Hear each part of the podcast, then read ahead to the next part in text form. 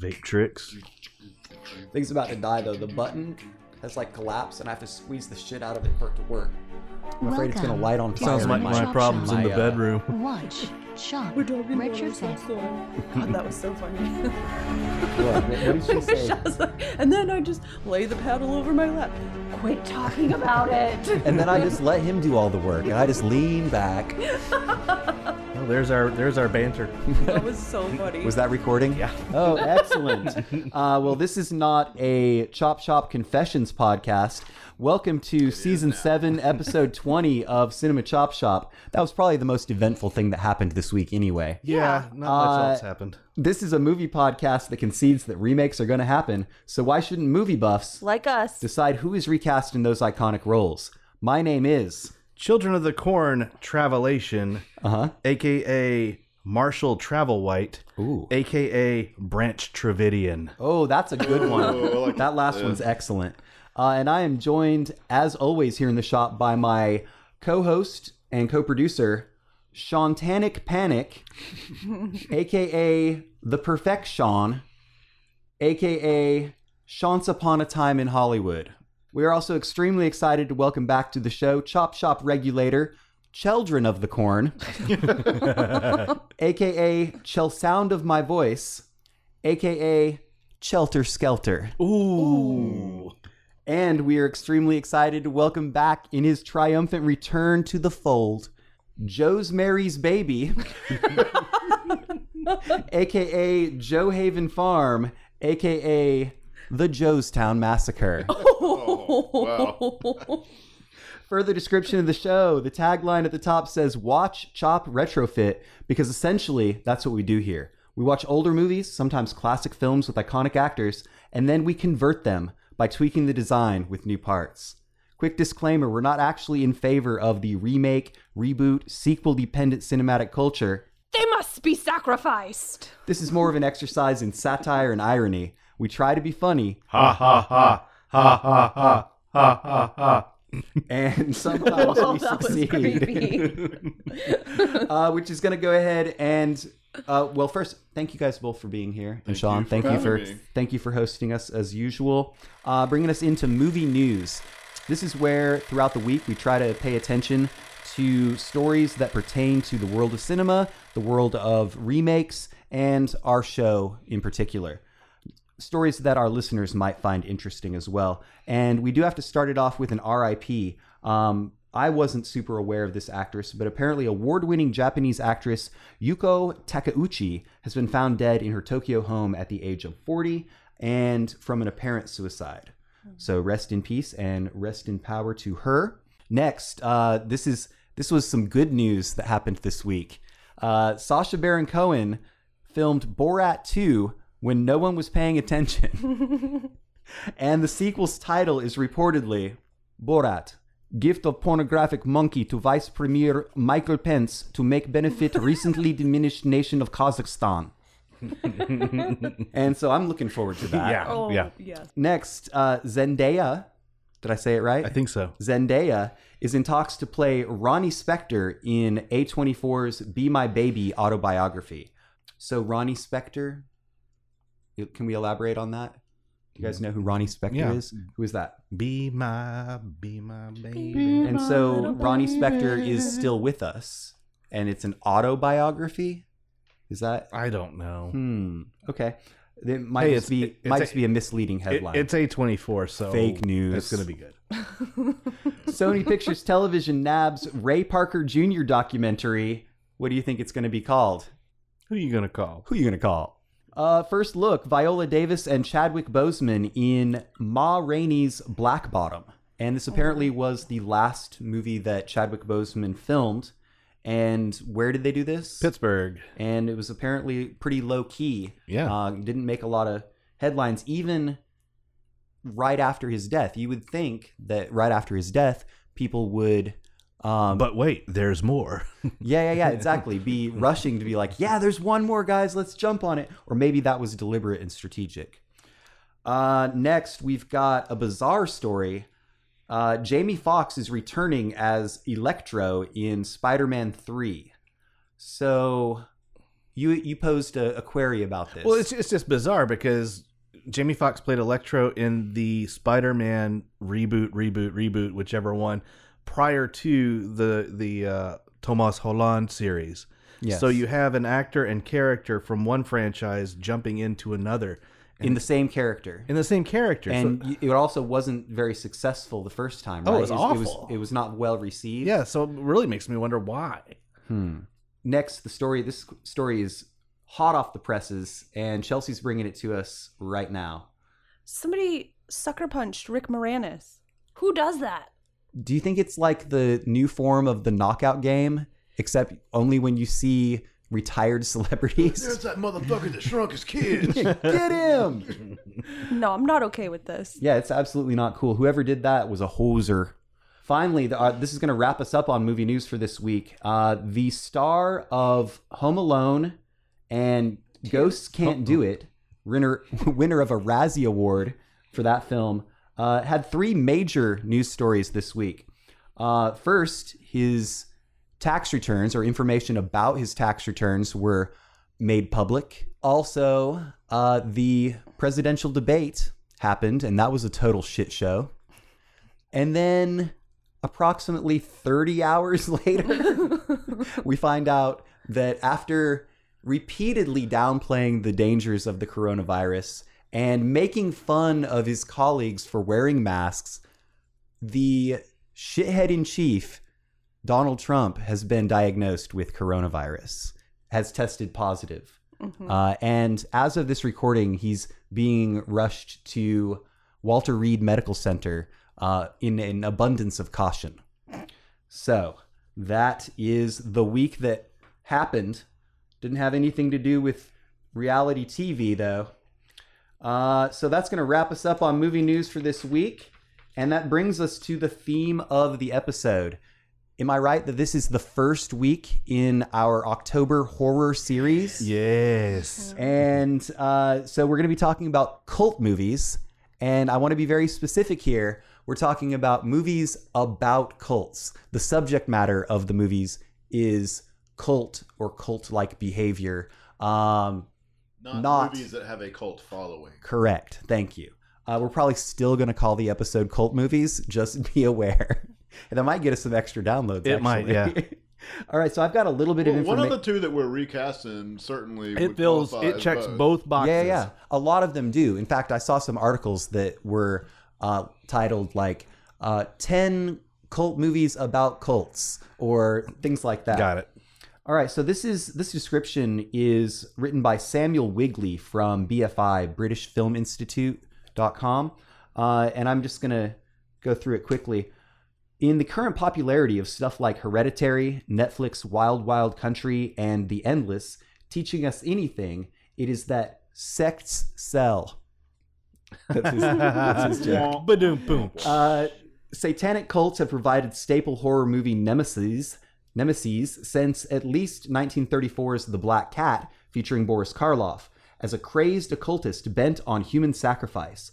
But their numbers really began to multiply on screen in the late 60s and 70s, with the cultural with the cultural turn towards witchiness and occult themes that characterized the hangover of the hippie era. Two 1968 films, Rosemary's Baby and The Devil Rides Out, pointed the way. Meanwhile, back in the real world, things were getting even weirder. Peace, love, and the countercultural dra- countercultural dream and drama of communal living revealed their nightmare side with the Manson family, brainwashing, doomsday pros- prophecies, narcissistic leaders. Cults provide a heady brew that filmmakers continue to dish up by the ladleful. A ladle full. I get it. So, uh, thoughts on this, Sean, in particular? Yeah, I, in reviewing like the list of like top cult Uh-huh. movies, I've seen over half of them. I think of most of the ones I looked at, and then the ones that I've watched this week, I was like, these are great. I have a thing for movies about cults. I really enjoy them. Was it last year's scary movie night where I dressed as Jim Jones? Was it last year or the year before? It No, might have been the it year was the year before. What was I before. last year? You were Dwight. Oh, I was Dwight Schrute. That's right. You were so mean to me. um, I was in character. But yeah, the Jim Jones year was good. Um, and I carried around that microphone, and I was like, Yes, when, I'm, when was- I'm in character, I would use the microphone, and when I was out of character, I wouldn't use the microphone. That was my first scary movie night. nice, and it, it was scary, wasn't it? It was very scary. and so, your thoughts on this subgenre, Chelsea? Uh, so I have a strange connection to a cult, and I might I might have said it on here before. Okay. Um, so when I moved recently, I was going through photos, and uh, I found this photo of my dad, and I I was like, "What the crap? This guy looks really familiar. Who is this? Who is this?" My cousin came to visit, and she was like, "Oh yeah, that was the time that your dad was hanging out with Charles Manson." And I was like, "Oh God, this is so gross. I hate this." Damn, him and Dennis Wilson, huh? Yep. That's pretty wild. Mm-hmm. Um, can we say, and if we can't, uh, can we say that former guest Conan the Librarian has a uh, some something of a history of in this subject? Yeah, I think it's fair to say because he talks pretty freely about it. Mm-hmm. His family was involved in a cult. Do we know what one? No, I don't. I don't think it had a name. It Oh, was wow. just a very small cult. It was just like an it was just like a guttural noise. It was just like, and Joey, bringing it around to you. What are your thoughts on this? I, I had a similar experience to Sean. I realized I had seen a lot of movies Mhm. uh, in this subgenre, and I think I'm attracted to them because I'm when I, I didn't grow up in a cult or Right. anything, but like I do feel like I'm sort of recovering from religion yeah. in a lot of ways because my parents were you know very fundamentalist, like Southern Baptists and whatnot. So I think I've always been kind of attracted to this sub subgenre because of that herd mentality. exactly that drive toward assimilation and everything I would argue that really that taps into something like that scares the shit out of me from Yep. you know way back. I would argue that you were and still are in a cult of personality. I am the. Wow. Yes. Let's go ahead and move it into the Midnight Double Feature. And this is where we go around the panel and we each talk about two films that are within our subject at hand and how they're related to each other, why they make might make a good double feature. And Chelsea, I can see that you are dying to talk about yours. Yeah, I'm not going to talk a lot about it Uh-huh. because I'm not going to not going to give spoilers. Okay. Um I'm going to pair 2004's The Village with 2020's Antebellum. Oh wow. Um Oh, I can see I can see the correlation Bryce there. Bryce Dallas Howard totally stands out in The Village. Mhm. I could not take my eyes off of her. Same thing with um Joaquin Phoenix. No, Janelle Monáe in Okay. Antebellum. Okay. Um yeah, there's some crazy twists and they they fit together, but I'm not giving anything away. I like it. Sean, over to you. Um, I'm gonna go with uh, two cult films involving female characters uh, getting out of cults. And the first is one that you suggested I watch, and Yes. I did. It's Martha Marcy, May Marlene, I starring fucking love this movie. Elizabeth Olsen. I know and it's, why. and it's not just because Elizabeth Olsen's in it. I think that the I think that the whole premise is really interesting because there's a lot of movies about what happens in the cult.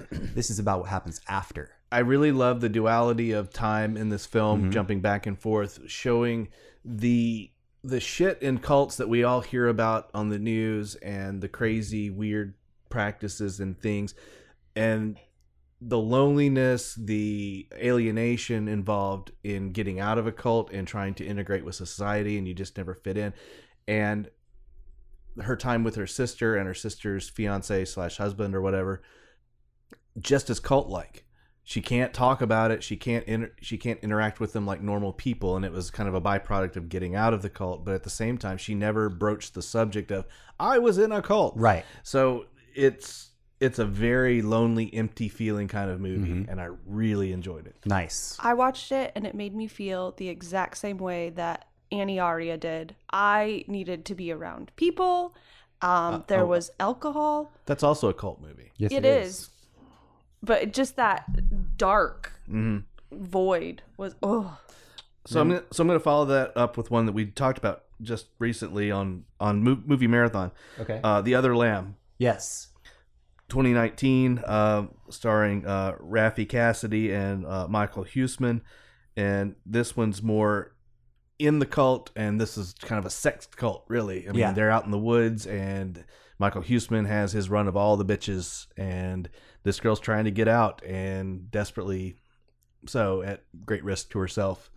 And so it's almost like um, two different stages of escaping. yes, exactly. life. Where Elizabeth Olsen had kind of planned her planned her escape, but it all seemed really easy. She just kind of just walked off. Mm-hmm. Whereas this one, she had to really kind of struggle with it and then make that hard decision of what to do. And uh, can't give away the ending. Joey, what are you doing for your double feature? I have two. I'm breaking form a little bit, Okay. uh, especially when it comes to like horror and horror adjacent stuff. I tend to go with kind of cult classic movies. Yeah. get it. Um, but I'm going with two contemporary ones. These are two of my uh, favorite contemporary horror movies. Uh, one, I believe, is a Netflix original. That's where it certainly debuted in the U.S. Uh, 2017, The Ritual, Ooh, David boy. Bruckner movie. Um, quietly, no one really talks about this one, but it's one of my favorite contemporary horror movies. Was it set in New Zealand? It's a, it's set in uh, it's a British movie. Uh, four British pals who have recently had a uh, lost a friend to an act of violence. Yes. For which one of them is feeling some guilt, which plays into the movie. They go backpacking in uh, either Norway or Sweden, Okay, and they gotcha. run into Yeah, that's it. a backwoods cult uh, that worships the old uh, Scandinavian gods, uh, and it is fucking creepy. It was scary as shit. Dude. Yeah. Um, right before uh, our bar manager left on his backpacking trip in New Zealand, I asked him if he had seen this movie, and he's like, "Fuck yes, I watched it last night, and I'm scared as hell." yeah, I don't, I don't have that experience where I'm like a jaded horror veteran, and I Uh-huh. don't really get scared much anymore. But this Yeah. movie did. It, I found it unsettling, Right on. uh, and I paired it with one that's um, a little bit more understated. I wouldn't call this one horror, but it is, like I said earlier, horror adjacent. Mm-hmm. uh, and it is also from 2017. Uh, it's directed by uh, Justin Benson and Aaron Moorhead, who Correct. are a directorial team, and it is The Endless. Yes, and sir. two brothers sort of get sucked back into a UFO cult that they grew up in. Yeah. Sort of a idealistic hippie sort of vibe, and nothing turns out exactly like it seems. Yeah.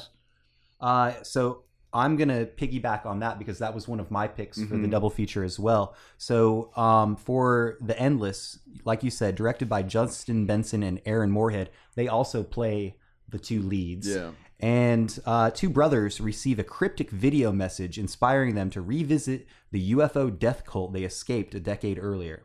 Hoping to find the closure they couldn't find as young men, they're forced to re- excuse me, reconsider the cult's beliefs when confronted with unexplainable phenomena surrounding the camp.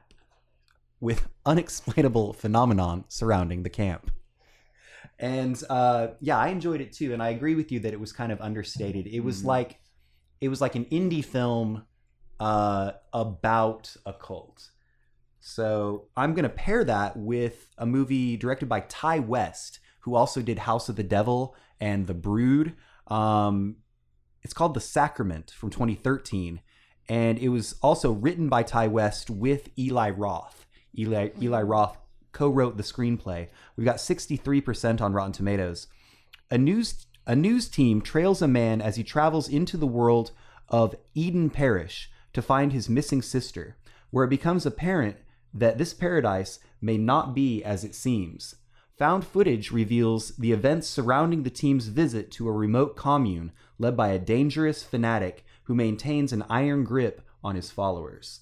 So uh, I've seen this one as well. The um, the main character is definitely inspired by Jim Jones, and both of these films I think are expired inspired by Jonestown and the Heaven's Gate cult. So that's my double feature. I'm gonna say recommends on both of mine. Uh, definitely on mine. Yeah.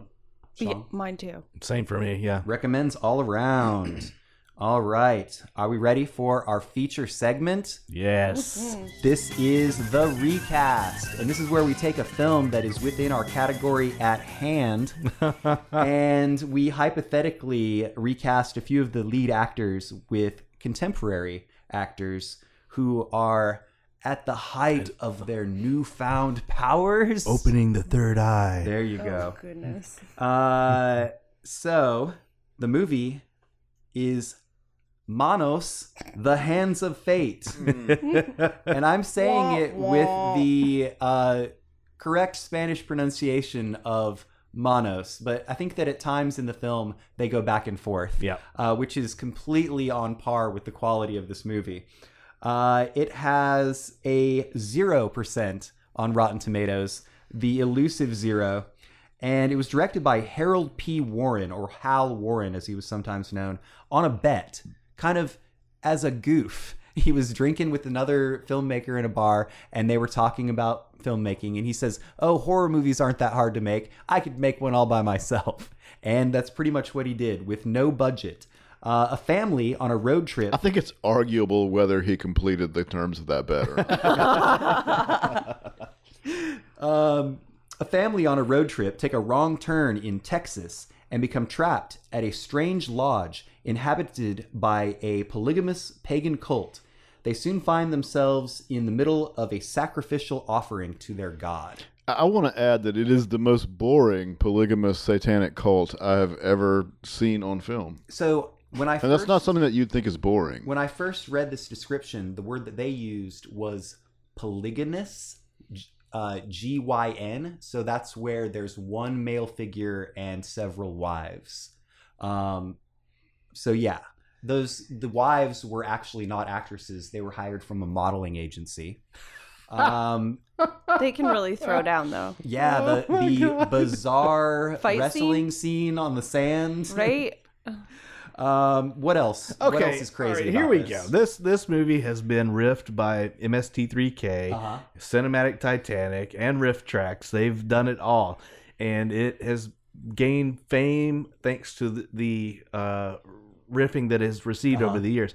Um, and it's considered to be one of the worst films ever made. it's awful, and it, it stars one of the worst movie monsters ever Yes. in Torgo, the man with the enlarged knees. Listen, And it's he not- just stuffed your pillows in his pants. But uh, it's not awful in like any like Plan Nine from Outer Space. Like the Ed Wood stuff is like Yeah. flamboyantly bad and It- fun. It's just tedious. It's tedious. It has no direction. It has a It's just 10 to 15 minute scene of them driving around. Now, I read And- that they were actually supposed to put the opening credits over that scene and just either forgot or Oh ran out of money. So I'm going into this, and I don't want to jump the gun on the recast because we still have to talk about who we're casting. But um, I'm going into this with the idea that there is a nugget of a movie in here somewhere, and Okay. that is a a house that appears out of nowhere, even though they repeatedly say there's nothing up that road, and that there is this long history of the Torgo, who is the protector of the cult, Mm. and the fact that this cult is an insidious sacrifice cult with all of these women that are constantly being lured into this uh, group. And so I think that there's there's a movie in there somewhere. It could be really massaged into something kind of sinister, but as it stands, it's a piece of shit. so my only recommendation, if you don't watch the um, MST3K, turn on the subtitles. Oh, because they're funny, right? They're hilarious. What did they call Torgo? Target, Fargo, Hugo. yeah. Key Largo. And then um, Montego. when they would baby. pronounce Manos, like I just did, it would come up as motto. oh, good, good. It was Let's great. see what else. There, there's some other big gaffes in the film. The young girl, um, The daughter? the daughter, seven years old, uh, biffed some of her lines. So they obviously got an adult woman to. Where's my puppy? Yeah. Well, they they did all of the audio in post. They couldn't Yeah. afford dual recording, so they was did they dubbed over everybody's lines, and it wasn't necessarily even the same actors, like oh you're no, saying, Yeah. obvious. who did that. Um, All right, let's get into it. All right, so once again, Manos, The Hands of Fate, directed by Hal Warren, who was really into hand stuff. We've got him playing Michael. Uh, he was 43 at the time. His young bride, Margaret, who's 22 at the time in real life. I don't know that they necessarily talk about her age in the movie, uh, which is good because I kind of threw age out the window with my recast Oh, today. me too. Then we've got their daughter Debbie, who was seven at the time.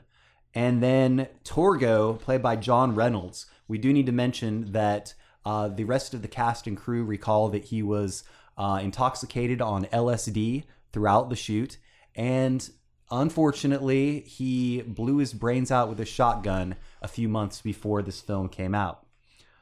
Finally, we've got the Master, played by Tom Neiman. Yeah. Nyman, Neiman, Neiman. Uh, who was 31 at the time. Sound about right? Mm-hmm. Let's do it. All right, first up, Chelsea. Who's going to be your Michael? Uh, I have themes. All right, sounds good. Themes. So, my Michael was in Scream, Scream 2, Never Been Kissed, Eight Legged Freaks. I went with David Arquette. Okay, interesting. Mhm. Hmm, I'm wondering where you're going with this. All right, go ahead. All right, so keeping in mind, I'm trying to make this into somewhat of a serious, creepy movie. Serious Sean. Yeah, that's me. Um, this actor is um, 35 years old, and he's from Lubbock, Texas, so he's local to the uh, backdrop. Um, he was in The Covenant. Um, he was in Gossip Girl. He was in uh, What to Expect When You're Expecting. And most people will know him as the Deep on the TV series The Boys. I went with Chace Crawford. Oh, that's Ah, funny. okay. Nice, dude. Uh, what to ex- expect when you're expecting a mass suicide? uh, Joey, who was your pick for Michael? I have a theme too. So I, I thought when I was thinking about this movie, I thought that this movie is in some ways kind of unremakeable. And if you tried to make a serious movie out of it, you would have to add so much to the flimsy story, which, as Sean pointed out, does have the skeleton of a good story. But you'd have to fluff it up so much that it would become some other movie. Right. Uh, so I'm going in a completely different direction. Um, my version of Manos, The Hands of Fate, is going to be a hip hop musical. Nice. Oh, I love it. Um, and the uh, father, Michael, is going to be played by uh, the Illmatic himself, Nas. Nice.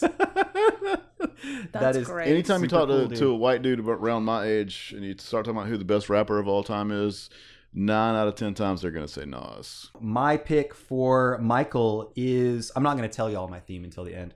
Um, he's 45 now. He was in Boiler Room, Lost in Translation, and Saving Private Ryan. His name is Giovanni Ribisi. nice. hmm I think we have the same. I like theme. Ribisi. Uh, then we've got Margaret, the young wife, 22. The actress was Diane Marie. I'm going to say Marie. It's M A H R E E. Uh, take it up with me on Twitter. And who did you pick for this role, Chelsea? Uh, she was in Eurotrip, Mhm. Smallville, Mm-hmm. um, Street Fighter. Gross. Um, I went with Kristen Karuk. Karuk. Kristen Karuk. She played Lana Lane on Smallville. All right. Who is your Margaret, Sean? All right, so I went with a, uh, a actress who I think would belong in, in a cult. Uh, she was in Miss Peregrine's Home for Peculiar Children. Mm-hmm. Uh, she was in uh, Wildlike, Never Let Me Go, which sounds like a cult movie. Does. Uh, she but is it wasn't. She's in post production for Army of the Dead, and uh, her most popular is a, sh- a run on a TV series called Sweet Bitter on Starz. Her name is Ella Purnell. Yeah. Yeah, she was good in um, Peculiar, whatever, Mm-hmm. Miss Peregrine's. Miss Peregrine. Joey? Well, okay, so again, my version of Manos, The Hands of Fate, is a hip hop musical. Uh-huh. Uh, married to Nas in this uh, version of the movie is uh, Miss Lauryn Hill herself. Nice. Oh, I dude. love it. Uh, I think that Rohan Marley might have something to say about that. All right, it's on me. My Margaret is 38 now. She's quite a bit older, but I think it's more age appropriate. Yes. And so she is from a, a little TV show. Not a lot of people watched it called Mad Men. and she's also on or in the movie Us, the Jordan Peele movie Us. She was in The Invisible Man and very appropriately The Handmaid's Tale. Her name is Elisabeth Moss. I have your theme. And next up, we've got Debbie, the child, not the man, the man, not the child, um, who was played by Jackie Neiman, and she was the only person on the cast who actually got paid, and she got paid with the Doberman, and then the Doberman got paid with dog food. wow. Oh my. Oh my. and so, uh, Debbie, like I said, seven-year-old Debbie, who did you pick for this, Chelsea? Um, so obviously not super well known, but she was in Black is King a Disney movie or something. And then she's been in a bunch of like documentaries about Beyonce and Jay Z. Because I went with Blue Ivy Carter. Ooh, that's some Illuminati shit right there. Sean, who did you go with for Debbie? All right, I hate casting young, young children because tough. the body of work is very small, and of course, my first gut was to go with the girl from uh, uh, uh, what's the the film in uh, Orlando, Florida, the The Florida Project. the Florida Project. Duh. Um, so anyway, I went with the, an actress who has one credit to her name, and I only picked her because of this one credit because it's exciting news. Uh, there's a pilot that's going to premiere on the Peacock app, and it stars one uh, Freddie Prinze Jr. paired with one Soleil Moon Frye. Hmm. It's Punky Brewster. Uh-uh. They're rebooting Punky Brewster as an adult, Wow. and I'm so excited. But so But the actress, she's their youngest daughter in the show. Her name is Quinn Copeland. okay. So there we go. I, just wanted to talk a about. split second, I thought you were recasting Punky No, no. Brewster or Uh. Soleil Moon Frye. I just wanted to talk about it because I think it's really funny that they're rebooting. That is, that's hilarious, and I'm kind of on board. yeah. So, Joey, who's your Debbie? Well, again, my hip hop musical, uh, the child of I gotta know Nas who's- and Lauryn Yeah. Hill, is going to be played by Catch Me Outside. How about that? Uh-uh. Oh, Bad baby. she's obviously going to be a little older in this version, so she's going to still throw a tantrum or two, though. that's amazing. Right on. Okay, well, my my Debbie, um, I'll see your one credit, Sean, and I'll raise you zero credits because she's not an actress, but she has pedigree. She's like 13 or 14 now. We're not sure. Her name's Suri Cruise. Oh, nice. Suri Cruise, daughter of Katie Holmes. Well, that's got a cult tie there. So we got the next one up is Torgo. Yes. Torgo, played by John Reynolds, 25 at the time. He seemed older than 25, I thought. Yeah. And Chelsea, who was your pick for Torgo? Uh, so my actor was in uh, The Joker, The Village, Mhm. and you know I found out that he was in a little little movie called Space Camp. I went with Joaquin Phoenix. Leaf. oh, did you? This is movie news too. Did you hear that he and his wife decided to name their newborn son River, River. after in honor of his late brother? but you know who his wife is, right? Who? Rooney Mara. Oh yeah, yeah, yeah, yeah. That's right. Or is it Mara Rooney? Which one is it? So Sean, who's your Torgo? All right. So uh, again, this is trying to make this into a better film. Um, went with a 26 year old actor. Um, wanted someone who's not as comical as Torg. I want something who's like someone who's kind of like the uh, the doorman, the butler, the very Uh-huh. know gothy gaunt kind of thing. Uh, call back to a long ago episode about uh, Lovecraft episode. Uh, he was the voice of Norman on Paranorman. Lovecraft's noodly appendages was the episode you're talking about. Um, he was uh, in X Men Apocalypse. He was in The Road Mm. as the boy. Oh, what? He was in Let Me In As the boy. as a really good horror flick that was a remake of a Swedish horror flick, Let, the, Right, One in. I went with Kodi Smit-McPhee. Yeah. Yeah, that's pretty good, dude. He's kind of creepy. yeah, you know? he is. He's the Slender Man. Yep. Joey, Torgo, what's up? So again, my hip hop musical version of Manos to Hands of Fate, Torgo, is going to be played by Action Bronson. Action Bronson. I saw him. I saw him perform uh, last week as part of the Bonnaroo live stream, and he did all right on some songs, but some some of them he really fucked up, and he's like, "Sorry, y'all, it's been like a year since I performed," and then he would just keep going. But he did some he did some okay stuff. He lost a bunch of weight too, which is We'll, interesting. we'll have to pad his knees then. Yes. All right. So my actor who's going to play Torgo, uh, he's 50 now. He's twice as old as uh, John Reynolds was because he didn't shoot himself in the head with a shotgun. Uh, his resume includes Mallrats, Chasing Amy, Alvin and the Chipmunks, Alvin and the Chipmunks, The Squeakquel, and My Name is Earl. His name is Jason Lee.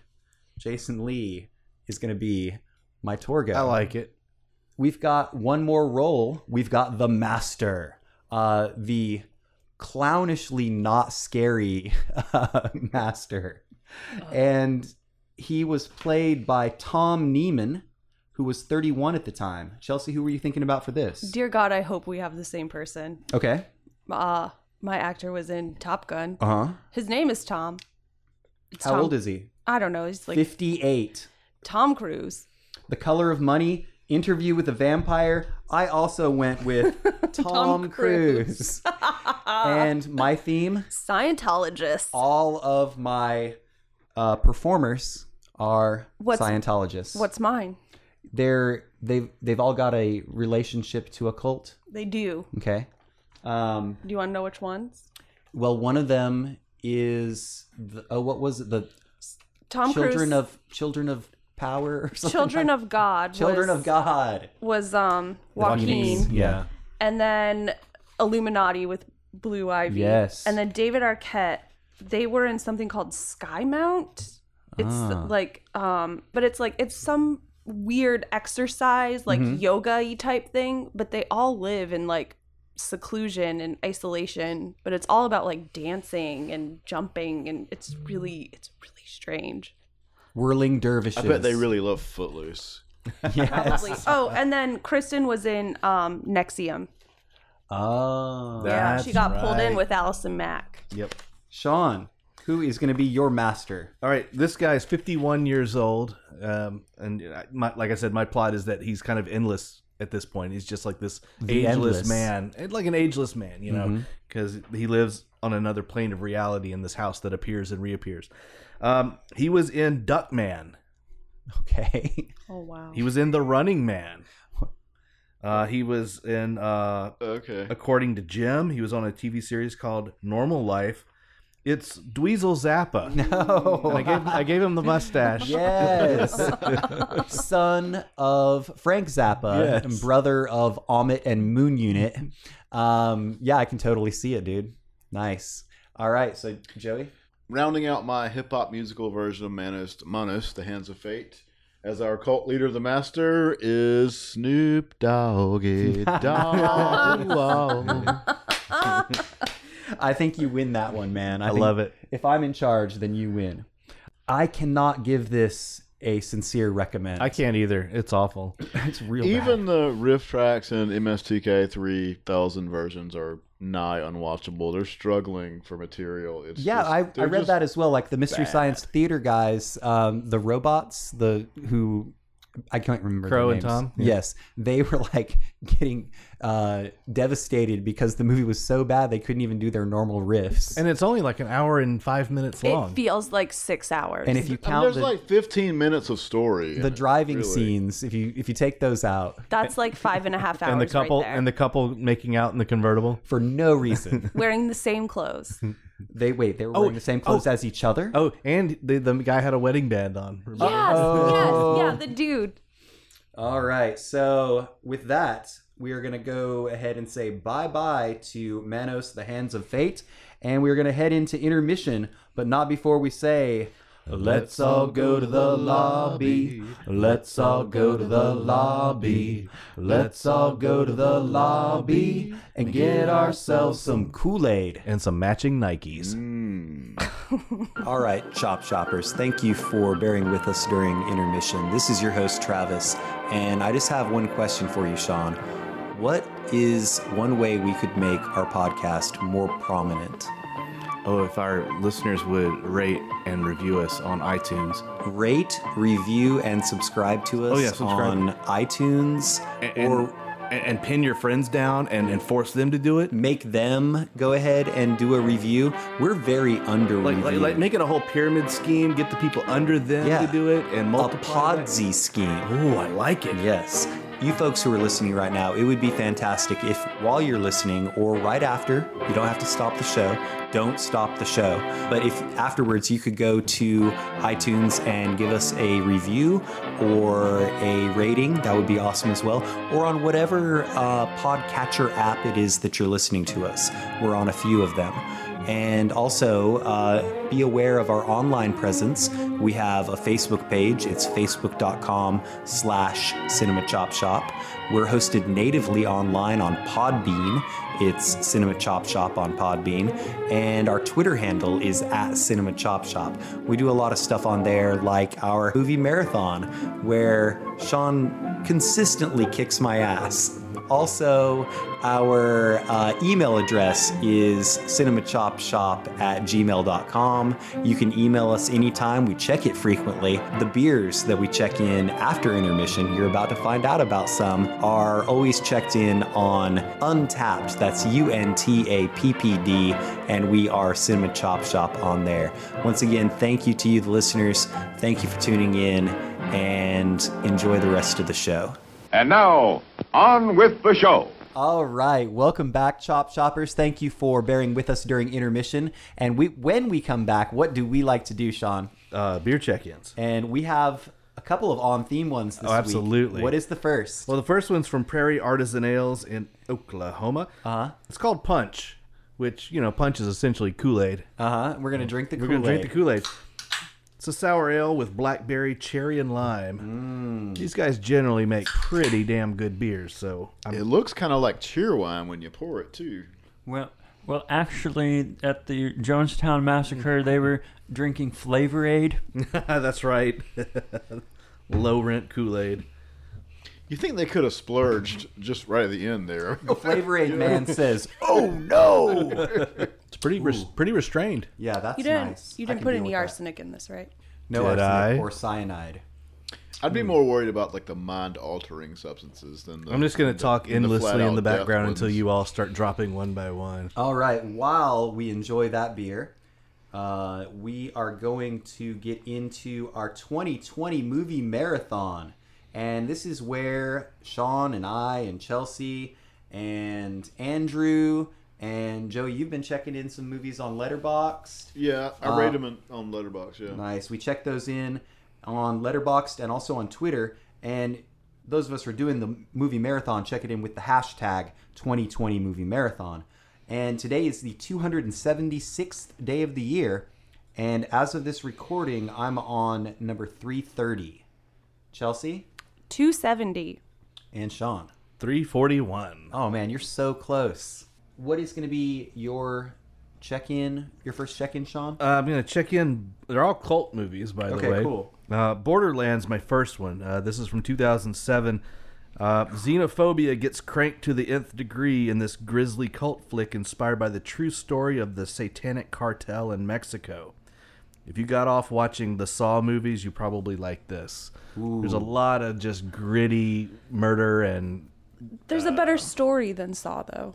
Yeah, there's because it, it, is- there's a nugget of truth, and I know they took liberties with it, but at its core, you've got three friends who go to Mexico to party it up after they finish high school, and uh, they fall into the clutches of this satanic cult and uh, try their damnedest to get the fuck back home.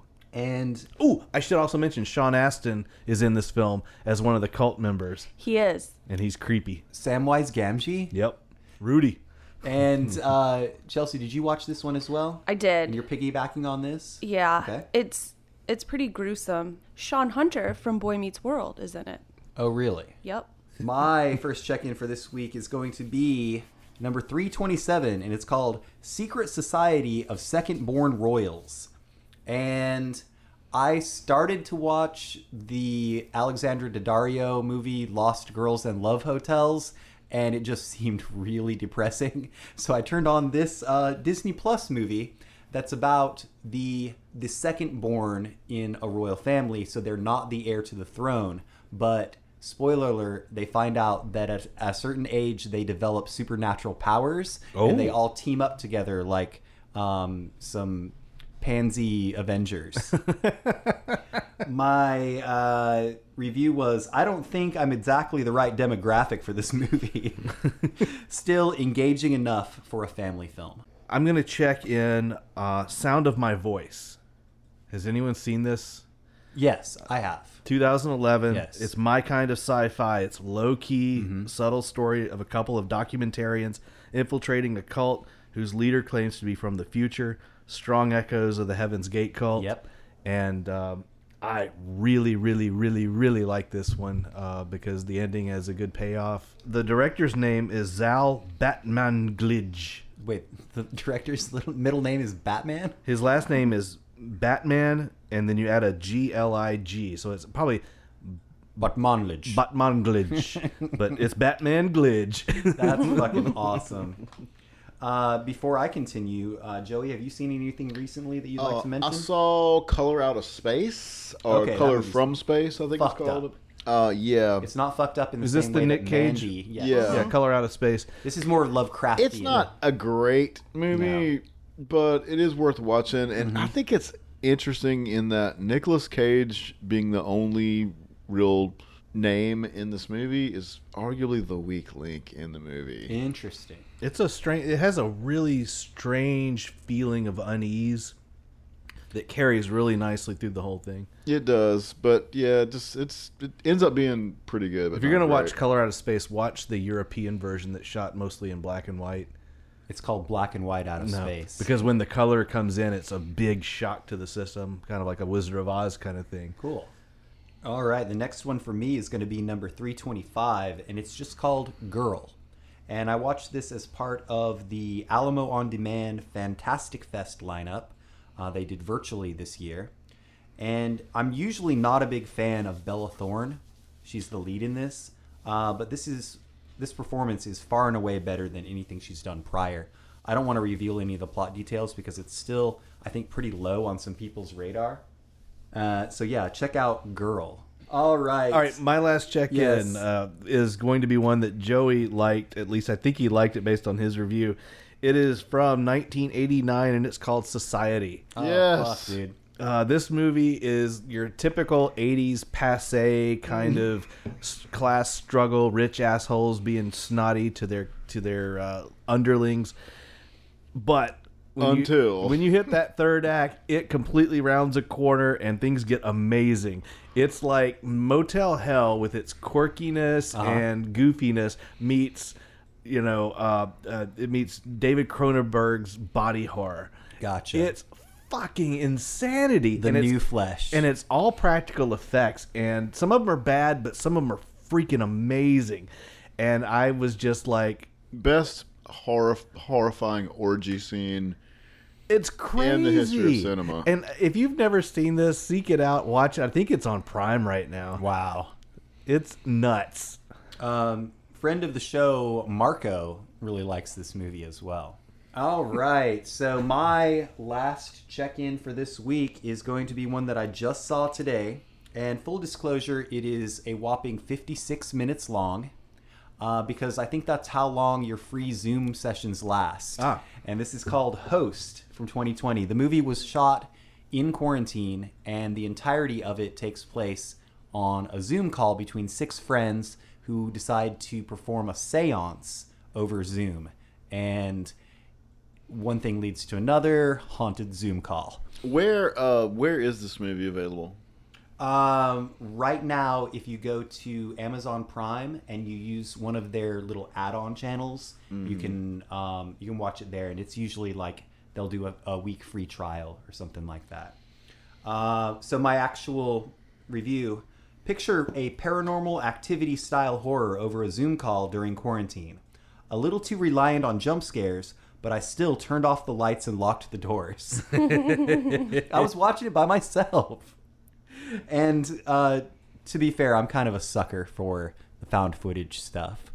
I liked Me mo- too, man. I'm- The I Blair liked Witch most Project of the scared the paranormal shit out of me. activity ones too. nice All right, we got so one more beer check in Let's do it, dude. This I is- found this in the beach. You tell us what it is, though. this is from the guys at d9 brewing in lake norman north carolina Okay. um, it's called holy goat it's a Holy goat, man! It's got an awesome, awesome Baphomet type goat with wings and dripping ooze above him. Uh-huh. And it's a Maibock brewed with raisins. Very nice. So you're going to be looking at a very high gravity German style beer. Mm-hmm. What's a Maibock? It's a high gravity German style beer. Well, it's going to ha- on the sweeter side. it's going to be on the sweeter side, and it's going to have those caramel notes that you expect from an Oktoberfest kind of beer, but it should have a little bit of an alcohol punch. Yep, it it checks all the boxes. It's got a very rich, almost like a Werther's candy kind of taste to it. Oh yeah. Yeah, not my favorite style, but a pretty good example of one. Well, I the think. weather's perfect for it tonight, so Yeah. this is good. True. This is the one time of year where it's really pleasant to be in the chop shop garage mm-hmm. All right. We're not sweating our asses off. Or freezing. or freezing. If I fuck up enough, I can get some flop sweat for you guys. All right. So that brings us to the second part of our feature segment. The recast continues. Part two. Take the oath. The second coming. And the movie that we're going to be recasting is from 1984. And I just want to preface this with a story. Uh, when I was around four or five years old, my mom met my stepdad, the man who would become my stepdad and later my adopted father. Uh, and on their very first date, she dropped me and possibly my sister, I can't remember because she would have been pretty young, off at my Aunt Vicky's house. And she let me watch parts of Children of the Corn at that age. And I was fucking traumatized. I wasn't so much scared of Isaac or Malachi. I was scared of cornfields. Well, it was kind of creepy because it had the echoey, you know, voice Yes. from it, and then of course you've got the corn, you know, yes, parting. that was the part, the, Yeah. the under the soil part where the soil like Yeah. it starts moving towards. Yeah, I, it, I found it very uh, creepy, but I never. Obviously, at four or five, I'm sure I didn't watch the whole thing, which is why this week, when I did watch it in its entirety, uh, that's why I checked it in again. And you said at trivia, not counting the upcoming planned movie, 2021 reboot or slash prequel, there have been 10 installments ten. to the Children of the Corn franchise. I've seen about eight of them. Oh my god! And after the first three, Well, the rest, the, It's kind of like the Hellraiser uh, franchise in that there's way too many of them, but none of them are really awful, awful, except for a couple which are really bad. so after the third one, the rest of the installments are straight, Straight to to video Yes. type stuff, yeah. Children of the Corn, 1984, directed by Fritz Kiersch, based on a story by Stephen King. It's got a 35% on Rotten Tomatoes. I feel like it could be a little higher. Yeah, it's not great, but it's better than thirty-five, I think. As physician, Burt Stanton, played by Peter Horton, and his girlfriend, Vicky, played by Linda Hamilton, drive across the Midwest to his new job. Their trip comes to a sudden halt when they encounter the body of a murdered boy in the road. Now, we should say they hit him while he's still somewhat animated, but his throat has been cut. And uh, in trying to contact the authorities, Burt and Vicky wander into a small town populated only by children and one old gas station attendant. I thought that the harbinger trope from Cabin in the Woods was directly Oh, related to this guy. Following a sinister young preacher named Isaac Chroner, played by John Franklin, uh, who was how old at the time? Twenty-five. That's crazy. And we've seen recent, more recent pictures of him. We feel like he probably has some sort of uh, physical or mental, or not mental, physical or medical uh, reason to why he looks so young. I think it's called Benjamin Button's disease. Stop it. Uh, soon, the couple is fleeing the youthful fanatics who want to sacrifice them to their demonic deity, the Great Cornholio. no, actually, it's he who walks behind the rose. Is that right? Mm-hmm. Um, but I always say you should stop and smell the rose. so let's get into the roles that we're going to recast. First, we've got Burt Stanton, played by Peter Horton. People would know him from his uh, his tenure on Thirty Something. Yep. And he was 30 something. He was 31 at the time. And then also we've got Vicky Baxter, played by Linda Hamilton. We've got Isaac Chroner, played by John Franklin. And then Malachi Boardman, played by Courtney Gaines. Now, if I was if I was to be scared by a character in this movie at the time, it would have been Malachi. In fact, thinking back on it, I thought he was the main bad kid. But he's really a subordinate of Isaac. Yeah, who doesn't- usurper. He doesn't like his role in the things, and one thing leads to another. I think that I can trace my fascination with horror back to this experience because it kept me literally kept me awake at night and scared the shit out of me. But I kind of liked it in some Yeah. ways. Um, and I was For actually the record, to scared this day, I still can't eat cream corn. Go ahead. So the roles that we're going to recast. First, we've got Burt Stanton, played by Peter Horton.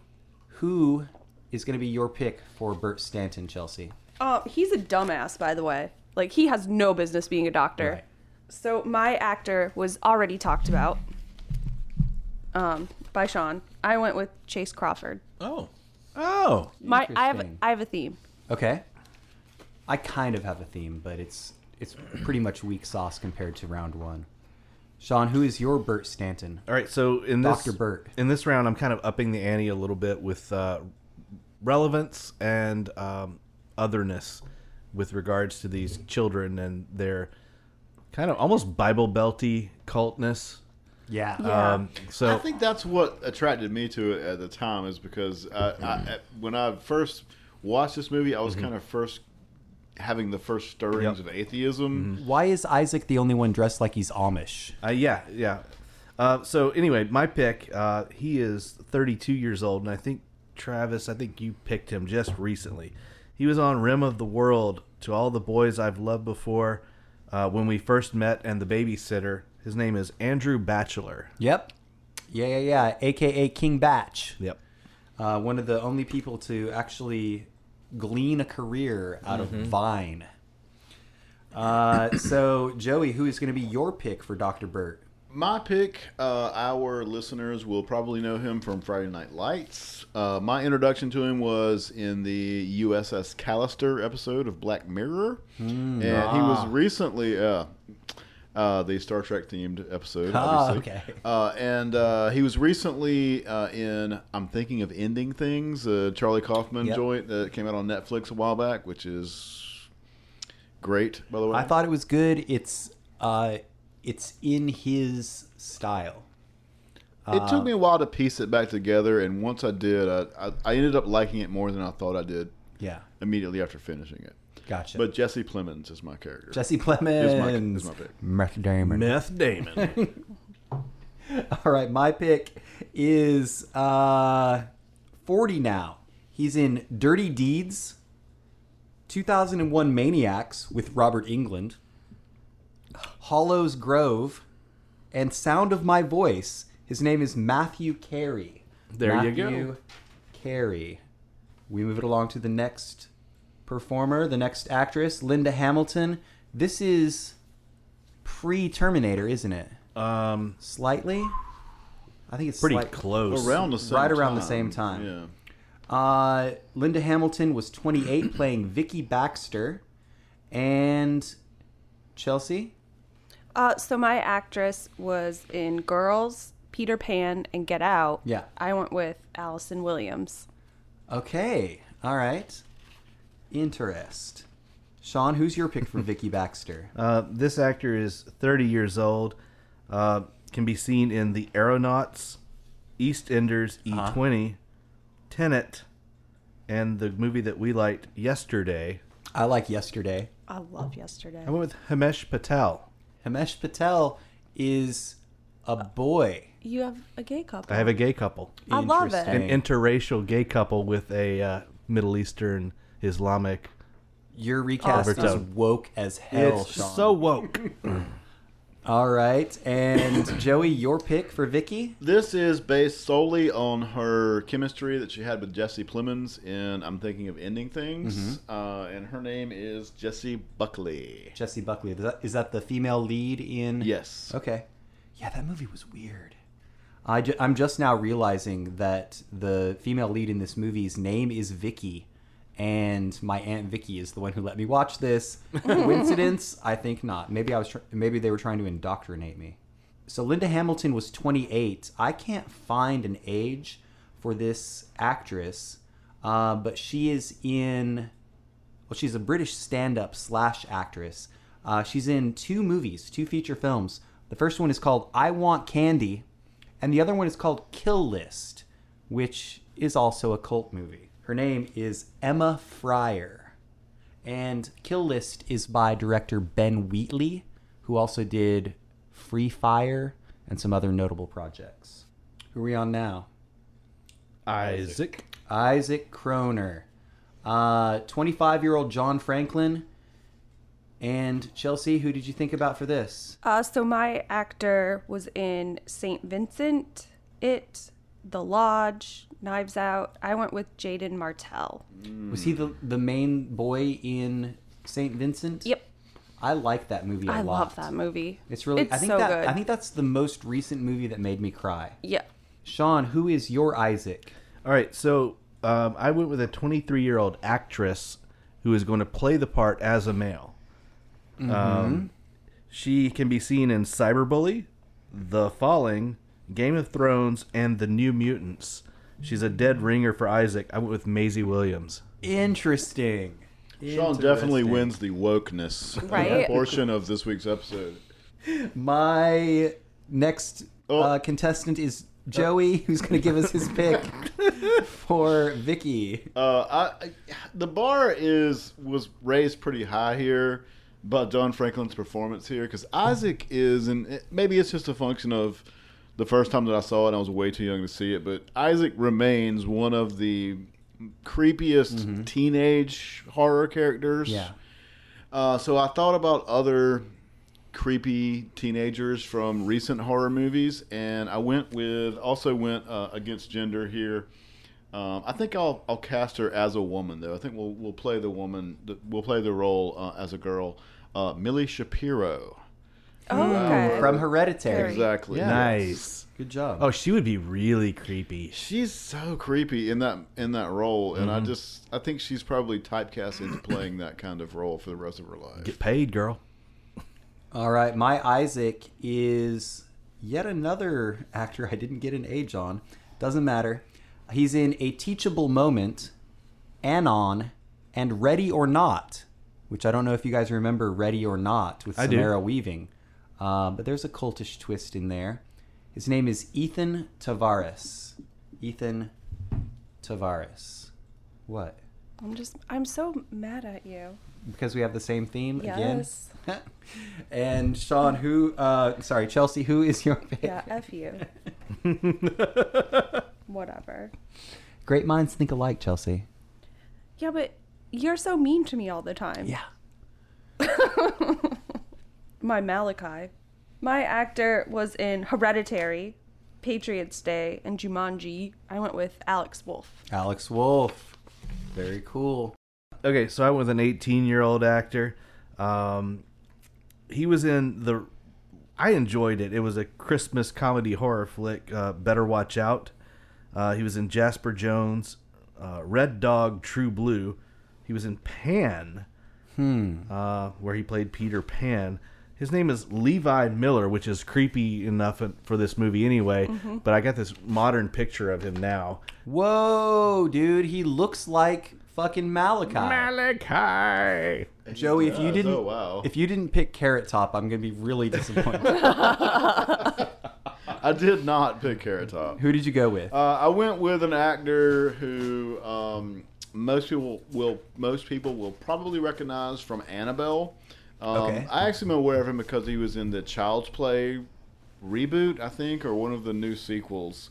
Uh, and he is uh, his name is Gabriel Bateman, okay. Okay. and yep. he is, as far as I know, not any kin to uh, Jason Bateman. Jason or Justine Bateman. He Yeah. looks a lot like Justin Bateman. He does, Also, I- it's pronounced Gabriel. What did I say? Gabrielle. Gabriel, Gabrielle, Whatever. Gabriel. Oh yeah, Gabriel. Joey's Bateman is my woke pick. too. yeah. he is. That's right. Joey's woke He's too. gonna be he's gonna be Gabrielle in this movie. Yeah. All right. Well, speaking of woke, I also did a gender uh, swap on this recast. My Malachi is 18 now, and the only feature film she has is Hereditary. Her name is Millie Shapiro. Oh wow. I think she could do either one of those roles. Yeah. Though. Yeah. yeah, yeah, for sure. She's she's gonna do some things. All right. So, final thoughts on Children of the Corny. it's it's not a recommend, but it's one that you have to watch. It has to be something that you have a cultural awareness Yeah, of. it has to a be- Yeah. cultural awareness of. It's got it's got to be in your library. It's legitimately creepy when it needs to be. It's corny enough to kind of check that box of like '80s blockbuster horror. It's a good horror flick. the special effects in terms of the like aurora borealis thing that happens in the Oh, cornfield, God, that's that was pretty bad. Uh, all right, so we're saying uh, mild recommend, yeah, real Yeah. soft recommend. real soft one, and so that brings us to our bonus segment. You guys, are you excited? Yes. Because this is a musically themed battle royale between the Cult, Lisa Lisa and the Cult Jam, and the Culture Club. Oh my god. I've got mine. I, it's it's it's a no no doubt. Chelsea, Culture Club. Culture Club. Yeah. Sean. Oh no, the the cult. I'm taking the cult. The cult, all I way. mean, I, If knew, you're- I I knew knew you that's guys what you probably I gonna mean, if, if you're talking about a real battle royale where there's Yeah. actual fisticuffs and, I mean, the cult.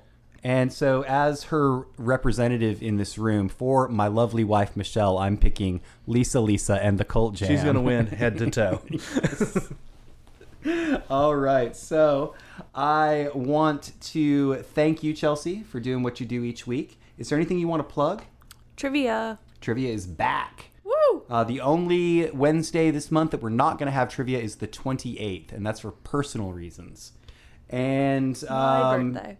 Sean, Uh, thank you for doing what yeah. you do. Yeah, Anything you want to plug, sir? just get your costumes ready, folks. Get them ready. And Joey, great to Smoke have 'em you- if you got them. great to have you back, sir. Thank you. Uh, what do you want to plug? Um, buy my book. So, speaking of that, I'm almost done with it. Last night, I started Apple, the story Apple, which is close to the end. And uh, speaking of Star Trek, there's some Star Trek stuff in there. Uh, really, really good stuff, man. I've been you. enjoying it immensely, and I know it's taking me all of quarantine to read it, but that's just that's just on me. I never learned how to read. What's next week's episode, Sean? Yay! I'll let Chelsea. What is it, Chelsea? it's Mad Scientist. Mad Science. Uh, so I will not be here next week, but I might mail in a double feature. Oh, you should. guys. You should. That'd be great. Heck Uh, yeah. yes. Hit us on Twitter. Uh, it's at Cinema Chop Shop. Uh, so here is your sneak preview question and answer for this upcoming week's trivia. In the 1985 film Reanimator, while at the University of Zurich Institute of Medicine in Switzerland, Herbert West brings his dead professor back to life. The first and last name of the dead professor are the same as a character portrayed by the late Alan Rickman. What is that name? Hans Gruber. Hans Gruber is correct. awesome. So, uh, we do want to plug the podcast itself. Please rate, review, and subscribe to us on all of your podcatcher apps, all of them at the same time. Uh, we're hosted online at Podbean. We're Cinema Chop Shop on there. Our Twitter handle is at Cinema Chop Shop, and our Facebook is Cinema Chop Shop. Our email is cinemachopshop at gmail.com. And the two beers that we checked in today, we will check those in on Untappd. That's U N T A P P D. And we are Cinema Chop Shop on there as well. Uh, finally, I want to say farewell to you, the listeners, and thank you for listening. Black Lives Matter, wear a fucking mask, and watch, shop, retrofit. Tip your cult leader.